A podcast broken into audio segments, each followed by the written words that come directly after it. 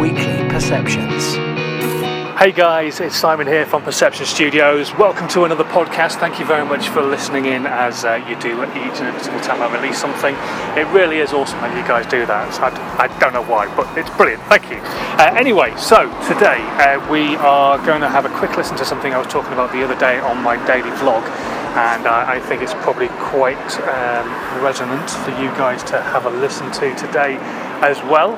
It's um, it's all about giving value, which is something I harp on about all the time. Um, I went to a networking event and I saw something and it just really made me want to talk to you guys about it. So have a listen to this little rant. It's only two and a bit minutes, it's not a long one, and uh, hopefully you guys get some value out of this. So as you know, I want you to come out of these vlogs and stuff with a little bit of value each day and, and that kind of thing. And having done the networking this morning, it, it's just dawned on me the most perfect tip or hint I could probably give you if you are going to go networking or start your own brand or your own business is to actually learn to listen to people rather than just constantly trying to sell. Actually, listen to what they've got to say because when somebody starts a business, and I, I know this better than most, and you've got no money, you've got fuck all money, absolutely nothing. You've got enough to pay your bills, maybe you've saved enough to buy some food, which would be nice. But the fact of the matter is, is you've left your job and you're pursuing a passion, you're pursuing a dream, but you have little to no income and you have no money.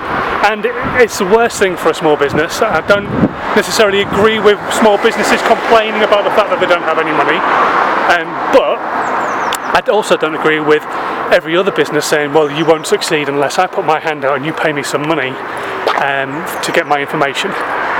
Which is why what I do is free um, because I'm, I would just I know that position, I know that feeling of I want to do this, I want to do that, I want to do the other, but I've got no money to do it all.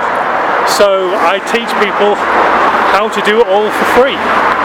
And then if they feel they don't have the time or the expertise or the skill set, then yeah, they can have a chat with me and we can discuss a, a plan where they can pay a small amount of money and get a load of content. But I'd rather they just got the information for free. I'd rather they got value out of what it is I'm chatting to them about.